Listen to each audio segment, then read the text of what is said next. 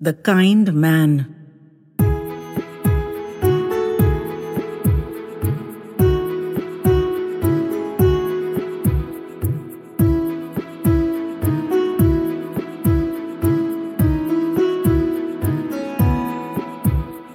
It's been a long, long week.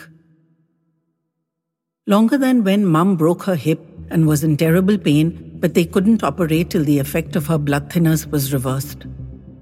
Longer than those hellish first months after dad retired.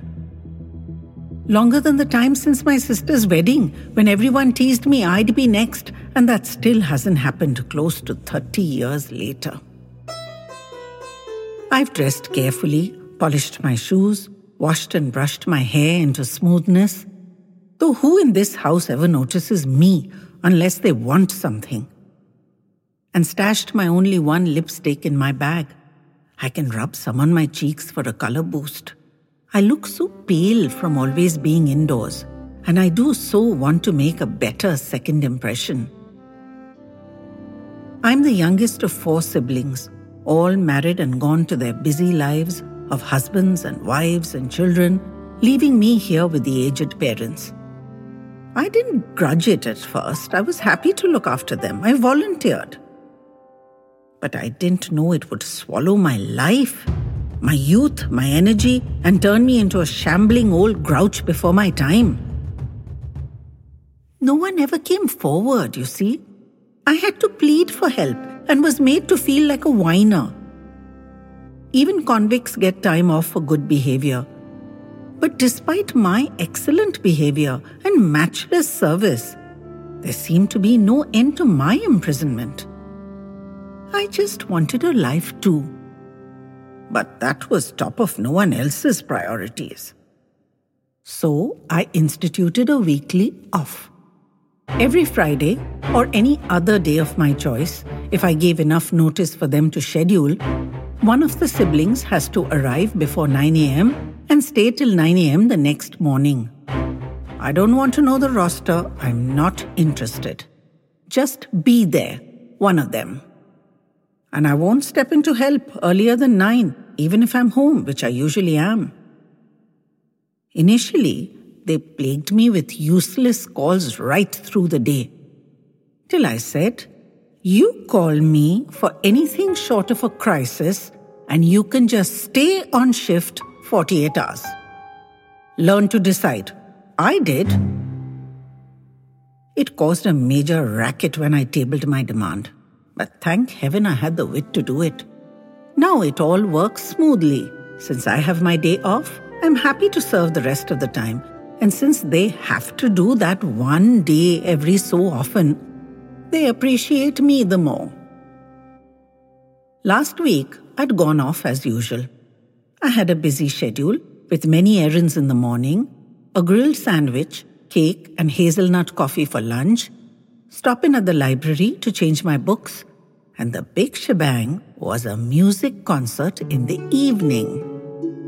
After that, I planned to dine at Shanghai restaurant. Or maybe a kati roll if I got seduced by the smoky aroma emanating from Nawab's. These are my two favorites. My head was still zinging from the lovely music, all old and familiar, and a very inclusive performer who often directed the mic towards the audience and encouraged us to sing along. It had been great fun. I felt part of a musical community as we all belted out those old songs, roaring unabashedly into the auditorium and rattling the aged rafters. My large shopping bag was full of the day's efforts and my small handbag slung cautiously crossbody. The shops were closed, and the bustle was mostly us theatre goers emptying onto the street.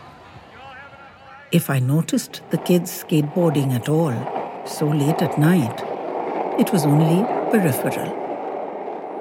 They caught my attention only when one of them snatched my crossbody and skated off into the dark. I cried out, but in seconds he or she was out of sight, and I was left standing there foolishly with my shopping in my hand. No money, no credit card, No phone, no house keys, which didn't really matter as I had no way to get home since I couldn't pay for my bus ride. Nobody paid the blindest bit of attention to my small cry for help. They may not even have noticed. It was over so fast. The back and sides of my neck burned from where the strap had been yanked off. I had to sit down for a while. I just didn't know what to do with myself. I'd never felt so helpless. I literally didn't have a cent on me. How was I to get home? Forget the dinner I'd been dreaming of all day. I didn't know any phone numbers anymore. They're now stored in that tiny phone and flown out of my brain, leaving space for other important matters. Though for the life of me, I couldn't think what matter could be more important than that at that precise moment. The street had emptied and gone silent. I was sitting on the cold bench, feeling scared, I'll admit it. I looked at my watch and realized I'd been sitting there almost an hour. I was hungry and tired. It had been a long day, and my neck ached. I should have been home and in bed by now, but I still didn't know what to do.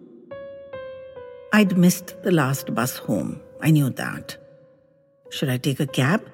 Explaining I'd be at home? Could I walk home or to the home of one of my siblings? Everything was too far, and I'd have to lug my shopping bag, which seemed heavier every time I thought of it.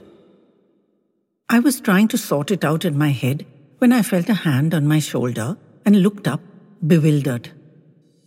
It was a man, gentle eyed. He said he'd noticed me sitting alone in the dark and deserted street as he drove by and been concerned. So he'd stopped. I hadn't responded to his honking, he said. I hadn't heard it, I replied automatically. Yes, he said. He'd realized that. So he'd got out a check and seen the blood on my collar. My hand reached instinctively for it and came away wet, the whole area stinging again now that I was aware of it. He had such a kind face that I wound up blurting out the whole story about how my bag had been snatched and I didn't know how I was to get myself home and I'd missed the last bus and I had no money and couldn't remember any phone numbers. And how was it those children were out so late and I needed to cancel my credit card. Though luckily I had a very low limit and had used some of it today already, so they wouldn't get much out of it.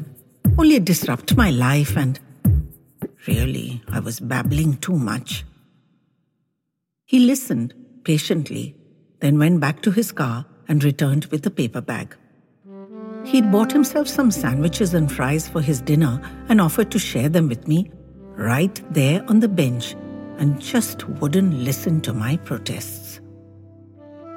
So we sat there in the soft darkness and shared his dinner.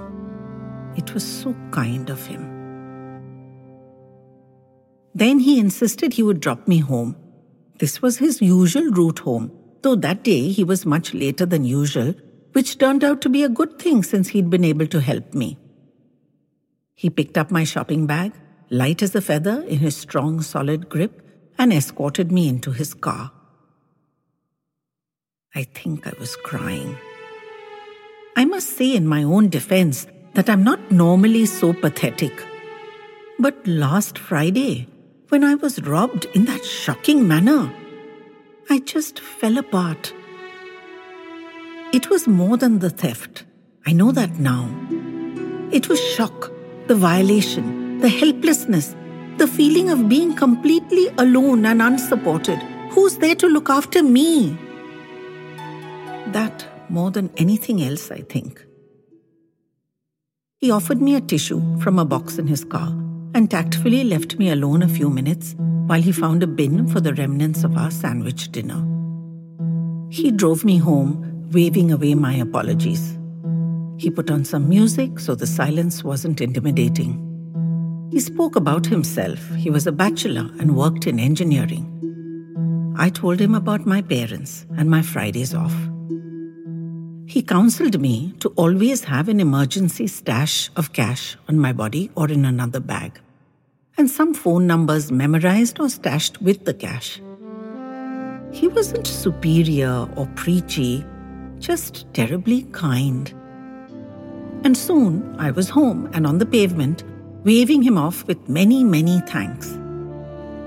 It was only as I saw the red tail lights shrinking into the distance that I realized I didn't even know his name, let alone anything else. How was I ever to repay his overwhelming kindness? So a week has passed, and my plan is to sit on that bench from early evening and look out for him every Friday evening for as long as it takes. He'd said it was his regular route home. I don't know the make of his car, of course, but I'm hoping he'll look out at that bench too and will stop if he sees me. I just want to thank him properly. Does that sound like a plan? A bit hopeless, even to my own ears. But my only chance. So I'm just going to have to take it.